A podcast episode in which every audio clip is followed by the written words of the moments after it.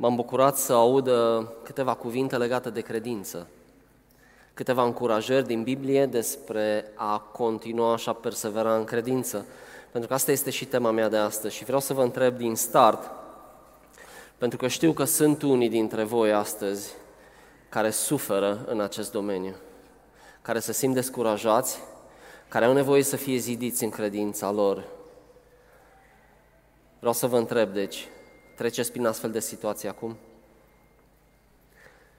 Are cineva nevoie să fie întărită astăzi credința, ca să știu cui predic?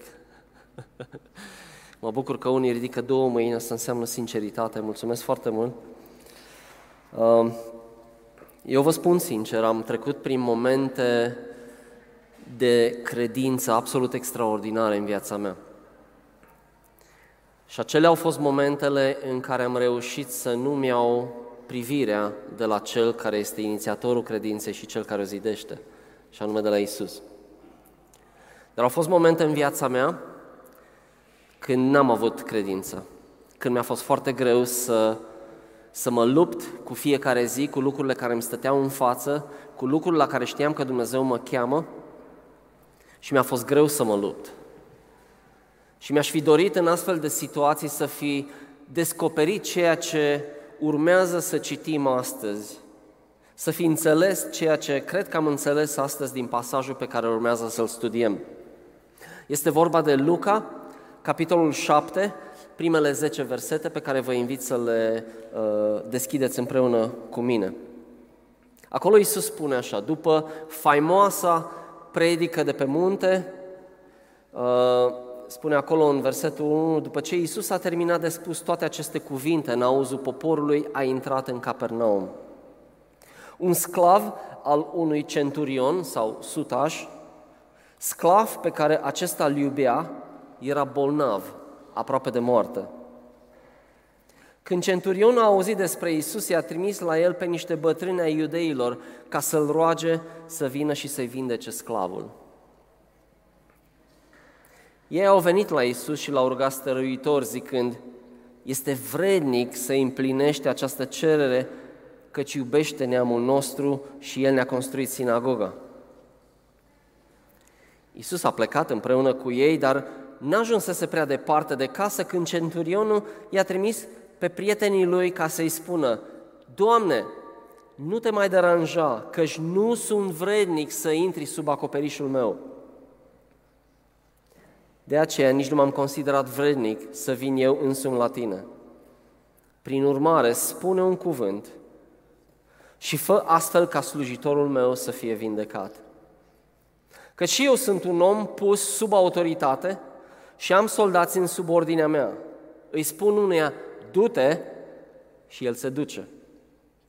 Și altuia, vino și el vino. Și sclavului meu, fă asta și el face. Iisus a rămas uimit de el când a auzit aceste lucruri și s-a întors spre mulțimea care îl urma zicând, vă spun că nici chiar în Israel n-am găsit atâta credință. Când cei trimiși s-au întors acasă, l-au găsit pe sclav însănătoșit. Aș vrea să ne rugăm împreună pentru că vreau ca acest pasaj să-ți vorbească inimii tale. Și aș vrea să-i spui lui Dumnezeu, Doamne, vreau ca din aceste cuvinte Tu să-mi vorbești mie personal. Doamne, îți mulțumim pentru cuvântul Tău, care ne revelează puterea Ta și maestatea Ta. Îți mulțumim pentru credință, care este un dar de la Tine, și îți mulțumim că Tu ești Cel care ne și zidește credința. Îți mulțumim pentru exemplul acestui centurion, acestui sutaș. Și fie, Doamne, ca acest pasaj pe care îl citim astăzi să-l ținem minte pentru restul vieții noastre și să înțelegem principiile din spatele acestui pasaj. Mă rog pentru fiecare astăzi în sală și cei care ascultă, indiferent unde sunt, ca puterea Ta să treacă dincolo de orice barieră, și să atingă inimile fiecăruia dintre noi. Mă rog ca astăzi să plecăm de aici încurajați. Mă rog ca astăzi să mai punem o piatră la temelia credinței noastre și să zicem cu Dumnezeu se poate și există speranță. Mă rog, Doamne, pentru cei care astăzi sunt căzuți în credința lor, care au nevoie să fie îmbărbătați, să audă cuvântul Tău și Duhul Tău Sfânt să lucreze în inima lor ceva irreversibil. În numele Lui Isus mă rog. Amin. Amin. Ce l-a impresionat pe Isus atât de mult la acest sutaș, la acest centurion? Aș vrea să ne uităm la câteva caracteristici care eu le-am descoperit aici, probabil sunt mult mai multe, dar nu vreau să insistăm foarte mult pentru că este una dintre ele pe care vreau să insist cel mai mult. În primul rând, ce l-a impresionat pe Isus atât de mult a fost credin, ă, compasiunea pentru sclavul său.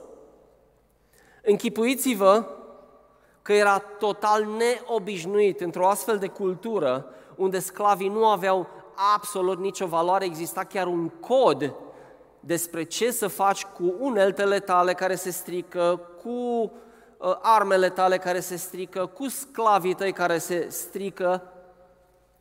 Și sfatul era, scapă de ei, scapă de ele și ia-ți altele bune. Și vedem ceva extraordinar în acest centurion, care era un soldat încercat.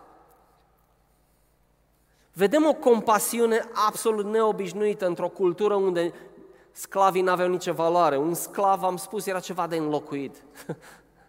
și totuși vedeam, vedem că acest centurion îl iubea pe acest sclav.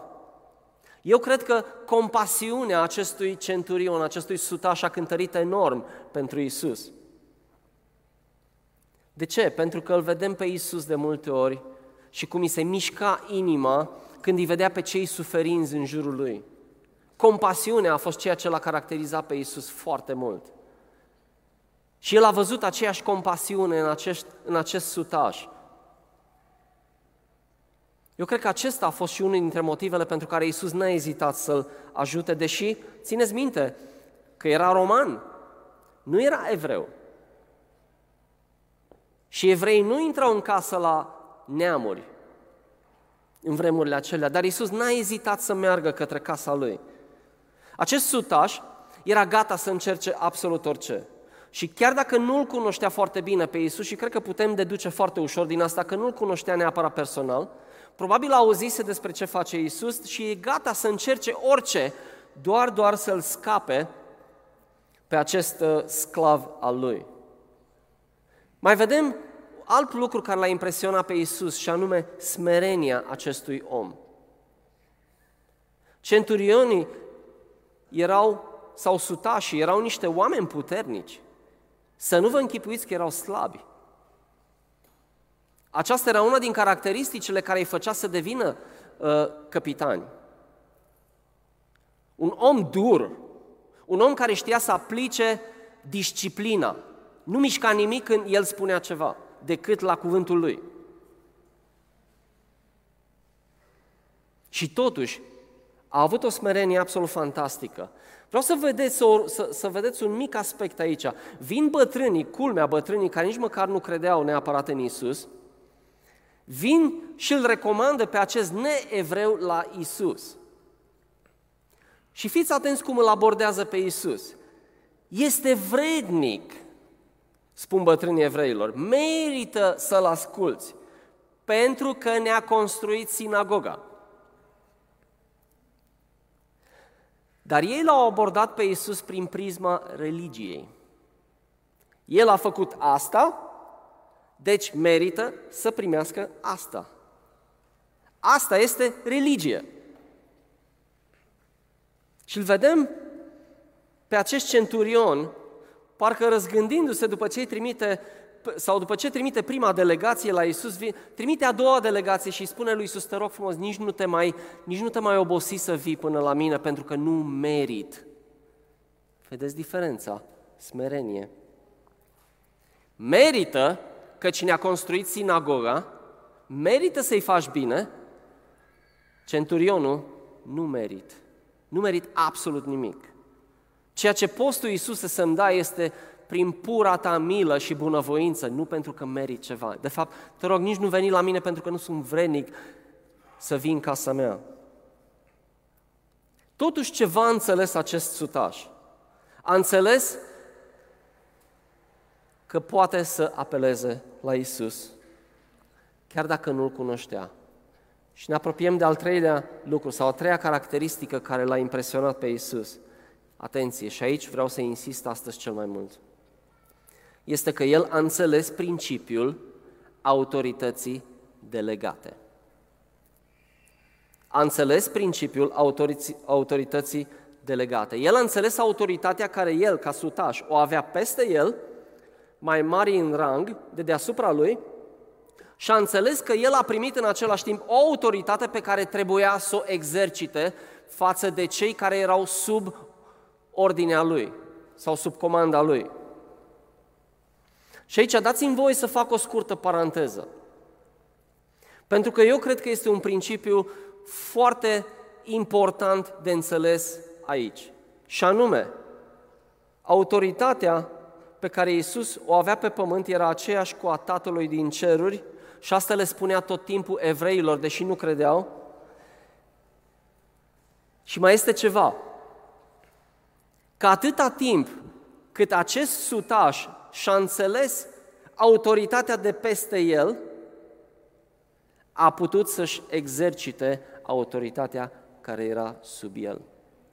Dacă el nu înțelegea că are o autoritate peste și ordinele nu se comentează, ci se execut, cel puțin în armată, exact la fel a putut și a avut îndrăzneală să poruncească celor care erau sub el. Dacă el nu și-ar fi exercitat corect autoritatea, el nu ar fi avut autoritate să, să zică ceva.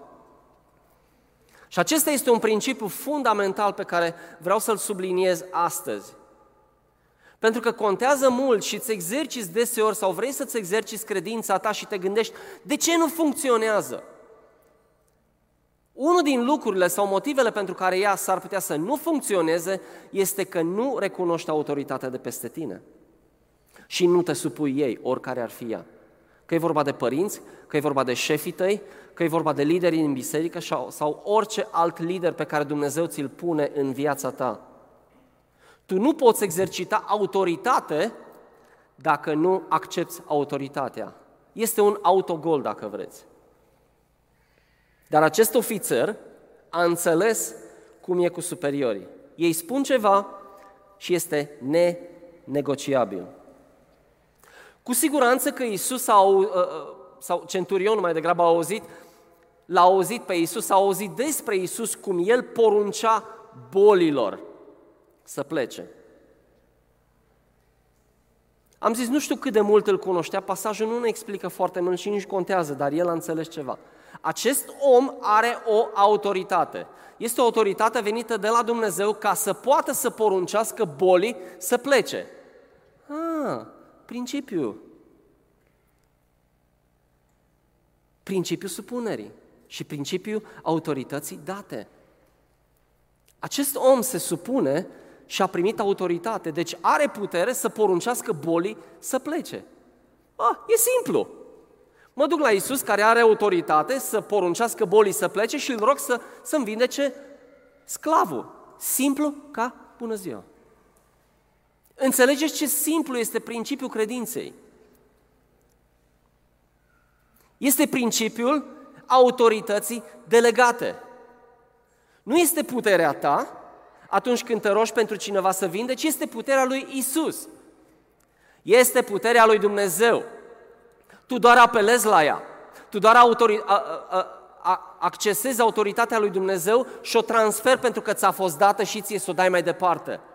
Extraordinar! Putem să încheiem aici astăzi predica. Acesta este principiul credinței. El a zis cu alte cuvinte, cunosc bine acest principiu și îl și trăiesc. Mă supun autorității care este peste mine și am primit autoritatea să poruncesc celor care sunt sub mine. Știu ce se așteaptă de la mine, putea să spună, da, sutașul, de către superiorii mei și știu ce am dreptul să aștept de la cei care sunt sub mine. Știu că le datorez onoarea și respectul, pentru că știu de asemenea că și cei care sunt sub mine îmi datorează onoarea și respectul. Aceasta este autoritatea. Din acest motiv, e important și noi astăzi să înțelegem cum e cu autoritatea care este peste noi. Fiecare dintre noi, într-un mod sau altul, avem o autoritate peste noi. Și ni s-a dat o autoritate. Deci sutașul a spus, îți sunt inferior și nu merit atenție, dar recunosc autoritatea ta și o onorez, atenție, prin faptul că nu o pun la îndoială. Știu că ai primit autoritatea să faci minuni și nu mă îndoiesc nici măcar o secundă că o să-mi vindeci robul meu. Asta se numește a onora autoritatea cuiva.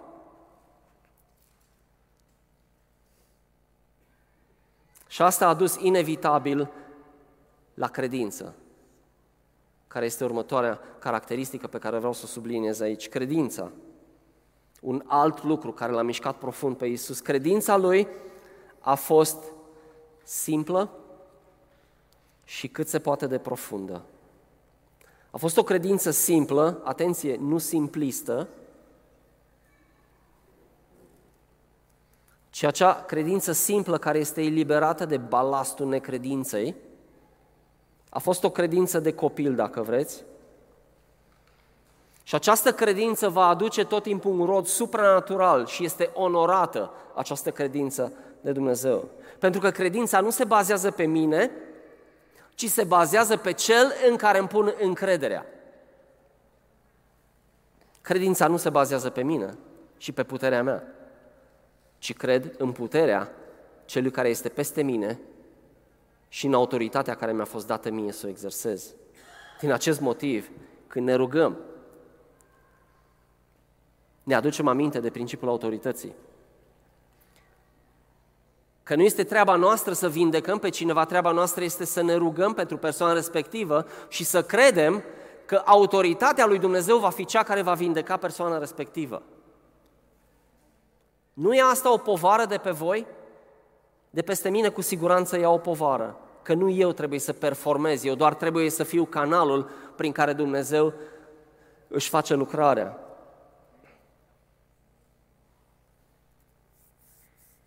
Din acest motiv e important să înțelegem că acest uh, centurion s-a bazat pe o stare de fapt reală, dacă vreți, existentă și el n-a avut nevoie de imaginație, dacă vreți aici. Exemplul lui era unul fizic, era pământesc și nu spiritual. Și totuși, el aplică acest principiu spiritual ca și cum l-ar fi aplicat fizic.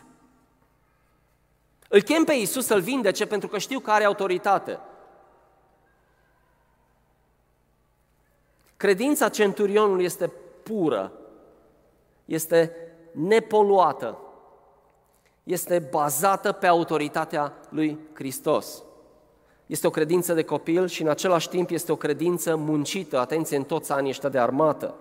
Înseamnă disciplină, înseamnă respect, înseamnă responsabilități și înseamnă privilegii. Și asta ar putea să fie definiția, dacă vreți, adevărată ai credințe creștine. Cum pot aplica această credință a centurionului în viața mea? Astăzi nimeni nu merge la armată fără să înțeleagă acest principiu al autorității delegate. Și totuși noi, ca și creștini, putem merge uneori la luptă fără să știm cine e superiorul nostru și ce putere și autoritate are. Și astfel devenim o victimă sigură a inamicului. Diavolul se teme de autoritatea ta.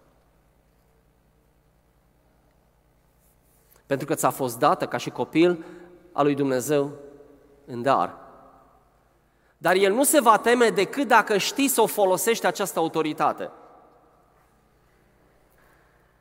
Dacă nu înțelegi autoritatea care este peste tine, diavolul va râde de tine în momentul în care te duci să te rogi. Hai mă, fi serios, mă.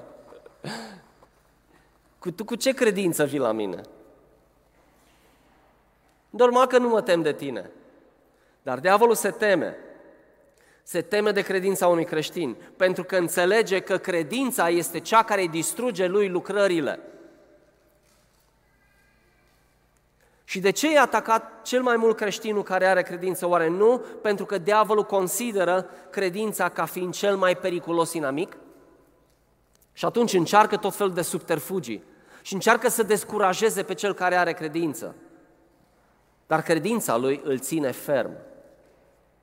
Și oare de ce întâlnim atâta împotrivire când suntem gata să facem ceva măreț pentru Dumnezeu? Oare nu pentru că în tărâmul spiritual se dă o bătălie cruntă? Pentru credința ta? Dar asta nu ne sperie. Pentru că opoziția, de cele mai multe ori, este un semn că facem ce trebuie. Ar trebui să ne îngrijorăm, probabil, dacă nu vom fi niciodată atacați în credința noastră. Înseamnă că suntem nepericuloși pentru inamic. Și vă spun că Isus cinstește pe cel care îl crede pe cuvânt astăzi, la fel cum l-a cinstit și pe centurion. Există, dacă vreți, această exclamație de uimire a cerului când tu și cu mine, în credință, îl credem pe Isus, pe cuvânt. Iar răsplata devine exact răspunsul rugăciunilor noastre. Ba mai mult, lui îi place să, să-și răsfețe copiii lui și de obicei dă mai mult decât știm noi să-i cerem. Și asta doar pentru că ne-am pus încrederea în El. Și culmea, rezultatul, când ne punem încrederea în Dumnezeu și credem în autoritatea Lui, este că mușchii noștri spirituali se întăresc și vor fi gata pentru următoarea provocare. Și vei fi mult mai puternic când vine. Asta se numește să crești în credință. Când îl crezi pe Dumnezeu pe cuvânt și treci prin încercări și credința ta este testată și trece testul, tu vei fi din ce în ce mai puternic. Și vei fi o amenințare reală pentru diavol și atunci diavolul nu va mai îndrăzni să râdă de tine când te duci și pui mâinile peste cineva să te rogi. Păzea. Aici vorbim despre autoritatea lui Hristos. Și credeți-mă că diavolul știe. Diavolul știe. Pentru că el trăiește într-un tărâm spiritual și el știe cum, sta, lucru, cum stau lucrurile în tărâmul spiritual. Când Dumnezeu este cel care comandă, diavolul nu are de ales decât să se supună. Din acest motiv, când te rogi cu credință, boala pleacă. Din acest motiv, când intervii într-o situație de criză și te rogi cu cineva sau pentru cineva sau îi întărești credința, situația se rezolvă într-un mod supranatural. Este vorba de credință, este vorba de autoritatea care nouă ne-a fost dată să o exersăm. Și este extraordinar. Nu e pentru că suntem noi mari și tari și avem gură și știm cum să rostim cuvintele. N-are nicio treabă cu asta. Diavolul nu va fi niciodată impresionat de cuvintele tale multe sau frumoase.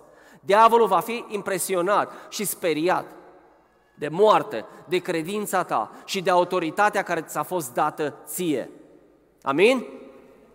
Mai sunteți aici? Sunteți iară extrem de liniștiți, nu știu cum să reacționez când sunteți așa.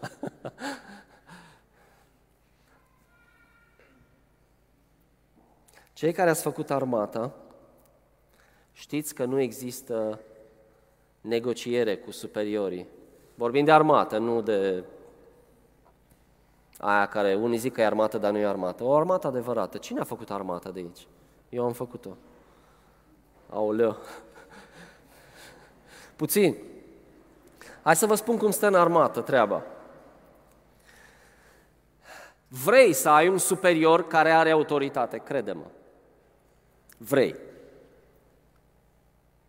Pentru că atunci când se dă o bătălie și trâmbița sună strâmb, nu se adună nimeni.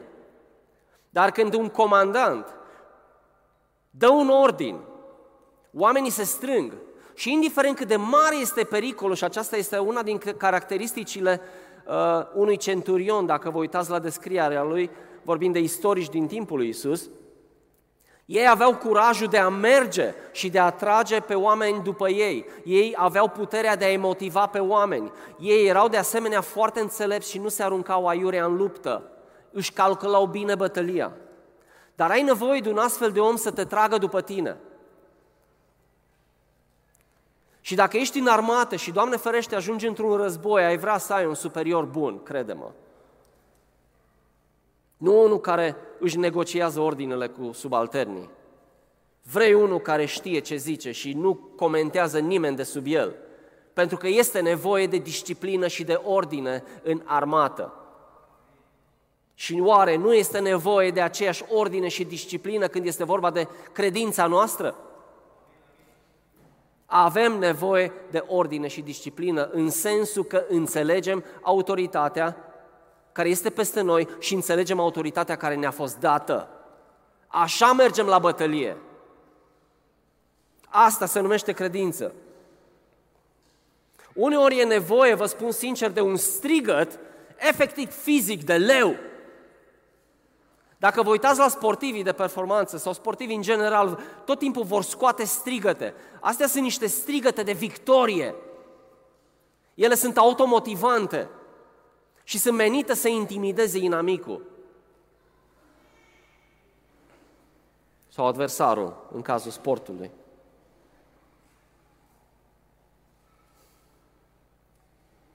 Uneori, cel mai mare obstacol în calea rugăciunilor noastre este să nu credem cu adevărat lucrurile pe care noi le cerem în rugăciune. Păi și atunci cum să le primim?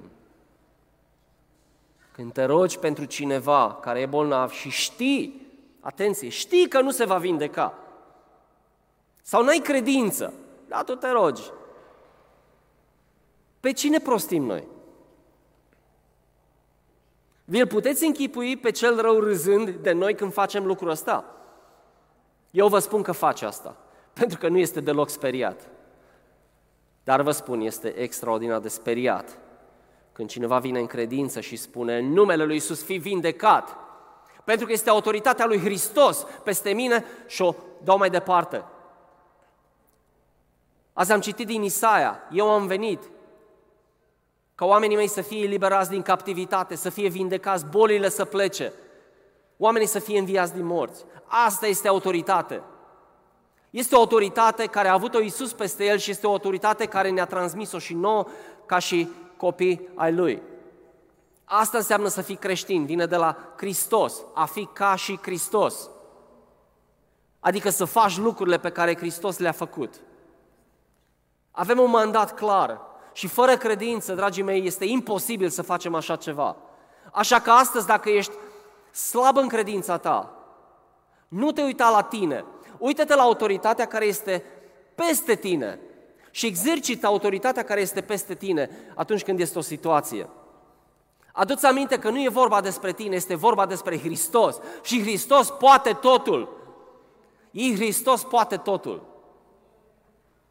Nu există un lucru pe care Hristos să nu poată să-l facă. Din acest motiv, biserica este o adunare de războinici. Nu este un club, nu este un loc unde vii să te simți bine, da, ar trebui să fie și asta, dar nu este doar asta.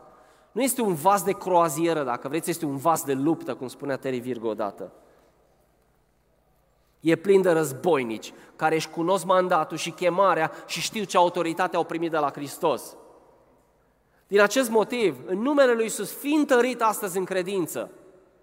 Fiecare dintre voi care sunteți slabe astăzi în credință, fiți întăriți în credință, pentru că Hristos este Cel care ne dă autoritatea. Hristos este Cel care astăzi vă întărește.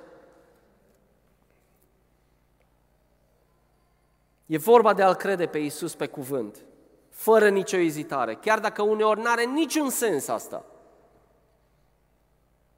Asta e baza credinței noastre, încrederea 100% în Dumnezeu, în promisiunile Lui, în puterea Lui nemărginită și astăzi, dragii mei, astăzi suntem chemați la o luptă.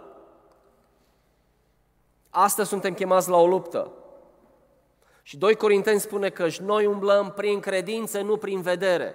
S-ar putea să fii intimidat dacă te uiți prin ochii tăi, așa cum de multe ori am fost și eu. Când vezi situația prin ochii tăi, omenești, vei fi intimidat. Dar credința înseamnă să umbli prin ceea ce nu vezi. Să ai încredere în lucrurile care încă nu s-au întâmplat, că se vor întâmpla. Noi umblăm prin credință, nu prin vedere. Pentru că credința este coloana vertebrală, dacă vreți, a fiecărui creștin. Credința este supranaturală, ea ți-a fost dată în dar de Dumnezeu, este unul din, din uh, roadele Duhului Sfânt, dacă vă uitați în Galateni, dar trebuie să te deprinzi cu ea, trebuie să o dezvolți, adică să o muncești și trebuie să o păzești. Ea este prețioasă. Și ea se păzește, spune Biblia, prin sfințenie, prin curăție, prin ascultare, prin curaj și prin îndrăzneală, adică să-ți exerciți credința fără nicio ezitare când Dumnezeu îți dă ocazia. E greu să ai credință când știi că tocmai ai făcut ceva murdar sau dubios. E foarte greu. Pentru că diavolul știe să te atace și să-ți arate oglinda. Uite, vezi? Vezi cum ești. Vezi ce murdar ești?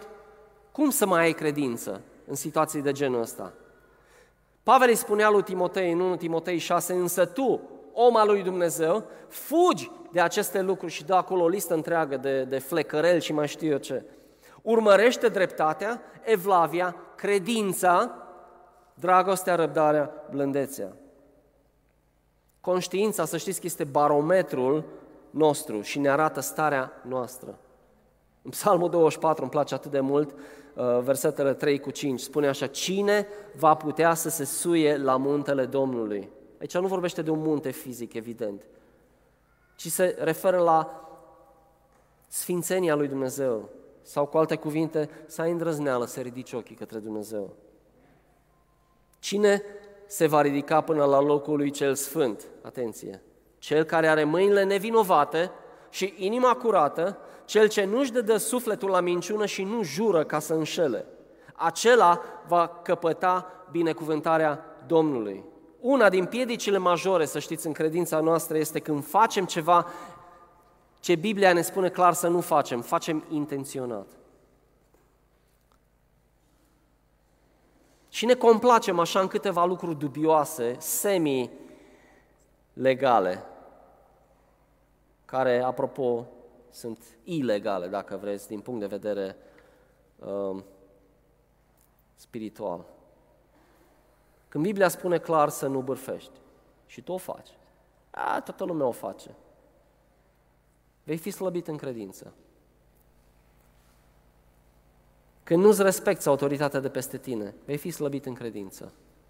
Când te joci cu păcatul, a, mai au și eu un pic un șurub, o piuliță, ceva de la muncă, au un patent, a, mă, nu știe nimeni, las. Astea sunt niște lucruri care Dumnezeu le vede și îți spun sincer, lui Dumnezeu îi place să umbli în sfințenie și în curăție. Și Dumnezeu vede în inima ta ceea ce nu văd alții. Și de fiecare dată când te comporți așa cum trebuie, Dumnezeu îți va onora credința ta, credință sau frica ta de Domnul, cum spuneam acum câteva săptămâni. Este o frică de Domnul care este sănătoasă, este singura frică sănătoasă. Păzește-te! Credința e una din cheile cu care accesăm tronul lui Dumnezeu. Credința doare. De ce doare? Pentru că ea e încercată în situații dificile. Dacă te rogi pentru credință, garantat îți spun că credința ta va fi încercată, pentru că numai așa vei crește în credință. Tema credinței a fost unul din discursurile favorite a lui Isus și mă apropiu în câteva minute de, de încheiere. El a onorat credința oamenilor când a văzut-o de fiecare dată. Luca 17. Domnul le-a răspuns, dacă ați avea credință ca un bob de muștar, adică extrem, extrem de mică, aproape invizibilă, a zice acestui duh, dezrăgăcinează-te și sădește-te în mare, iar el, iar el vă, pardon, vă va asculta. Matei 21. Toate lucrurile pe care le cereți cu credință în rugăciune, le veți primi. Toate lucrurile care le cereți cu credință în rugăciune, le veți primi. Evident, condiția este să te rogi ceea ce vrea Dumnezeu. Dar și aici îl avem pe Duhul Sfânt în noi. Și aici avem ajutor. Matei 9, atunci el le-a atins ochii, vorbea de acei orbi, să vi se facă după credința voastră. Luca 7, el i-a zis femeii, dacă știți femeia păcătoasă, credința ta te-a mântuit, du-te în pace. Luca 8, el i-a zis, fică, credința ta te-a vindecat, du-te în pace. Luca 18, Iisus i-a zis, recapătă-ți vederea, credința ta te-a vindecat.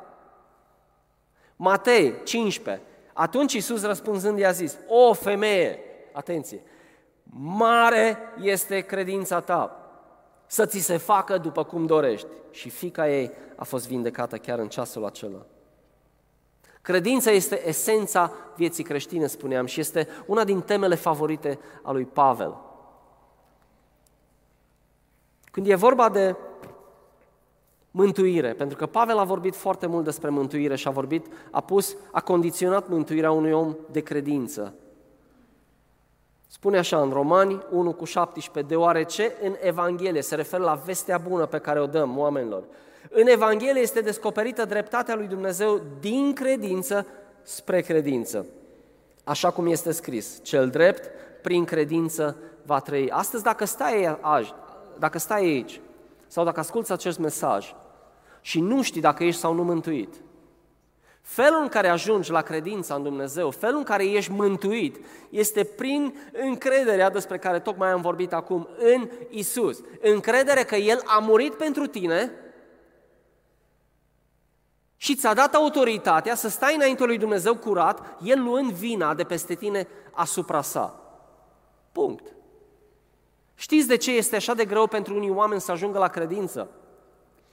Să, să fie mântuiți?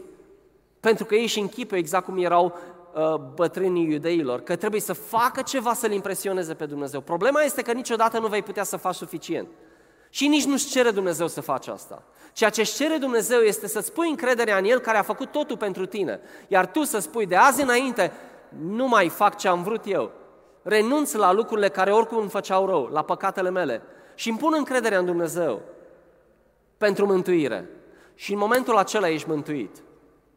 Este așa de simplu într-un sens.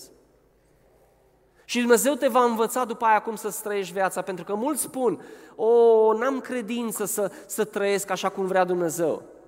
Credința este un mușchi. Ea ți este dată într-o stare, într-o stare care trebuie antrenată dacă vrei. Dar este Dumnezeu cel care vine în același timp și locuiește în tine prin Duhul Sfânt și îți dă puterea să faci și te va învăța pas cu pas ce trebuie să faci. Sunt mulți care devin creștini înrobiți de o grămadă de păcate, de droguri și de țigări și de alcool și mai știu eu ce patimi și dintr-o dată, fără să le spună nimeni, zic, băi, asta nu e ok. Eu vreau să renunț la asta. Cine ți-a spus asta? Îți spun eu cine? Duhul Sfânt care locuiește în tine și care te învață. Și El îți va da putere și îți va da credință să poți să și faci lucrurile astea. Dar este vorba de autoritatea lui Hristos. La fel, în fapte 14, uh, Ologul, dacă țineți minte povestea, l-a ascultat pe Pavel în timp ce vorbea. Pavel s-a uitat țintă la el și văzând că are credință ca să fie vindecat, a zis cu glas tare, scoală-te drept în picioare. Și el s-a sculat dintr-o săritură și a început să umble. Avem nevoie de credință, dragii mei, în multe domenii din viața noastră, probabil în toate domeniile din viața noastră. Vreau să menționez numai câteva. Avem nevoie de credință în Isus pentru mântuire, cum tocmai am spus. Avem nevoie mai apoi pentru vindecări. Atunci când noi suntem bolnavi sau când ne rugăm pentru cineva, avem nevoie de credință. Avem nevoie de cuvinte de înțelepciune care vin tot prin credință, credința că El poate să le dea. Atunci când sfătuim pe cineva sau când luăm noi o decizie dificilă, avem nevoie de credință. Avem nevoie să ne punem credința în Dumnezeu, uneori fără să primim ceva personal, ceva profetic, poate ceva direct către noi. Avem nevoie să ne punem încrederea în cuvintele generale, dacă vreți, din Biblie, care vorbesc despre felul în care Dumnezeu are în, uh, grijă de noi. Iisus a spus, nu vă îngrijorați, Tatăl vostru din ceruri știe nevoile voastre. Ai nevoie de credință să crezi așa ceva. Să știi că într-adevăr Dumnezeu îți cunoaște starea ta, să știi că El știe că tu ai nevoie de o anumită sumă de bani pentru școală sau pentru aia sau pentru aia sau pentru aia sau pentru aia.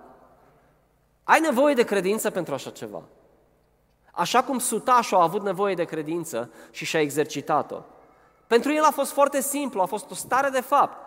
Eu știu cum funcționează autoritatea. El poate totul, eu nu. Apelez la el, eu mă bucur. Credința mea este satisfăcută, este împlinită și întărită. Este atât de simplu într-un sens. Și noi ca oameni o complicăm de multe ori și punem peste credința noastră, punem experiențele noastre negative. Din acest motiv Iisus spunea, fiți mai ca niște copilași. Cum adică să fim ca niște copilași? Trebuie să fim iară mici? Nu, se referea, vă mai îngrijorați atâta. Și nu mai puneți peste voi toate poverile experiențelor voastre greșite din trecut. Și aveți credință ca un copil. Unui copil, dacă îi spui ceva, te crede. Și Isus folosea deseori. Copiii spuneau, fiți ca ei. Nu mai complicați atâta lucrurile. Și veți vedea cum credința voastră va crește. Avem nevoie de credință atunci când rostim Evanghelia, pentru că ea are putere și asta vine din cuvântul lui Dumnezeu, nu de la mine. Niciun cuvânt de a lui Dumnezeu nu se întoarce fără să producă rod. Și că rugăciunile noastre sunt ascultate. Voi care vă rugați des pentru unii membri sau prieteni de familie, voi aveți nevoie să auziți asta din nou. Nici un cuvânt plantat în inima acelui om nu va rămâne fără rod. Dumnezeu va ști cum să facă să încolțească acest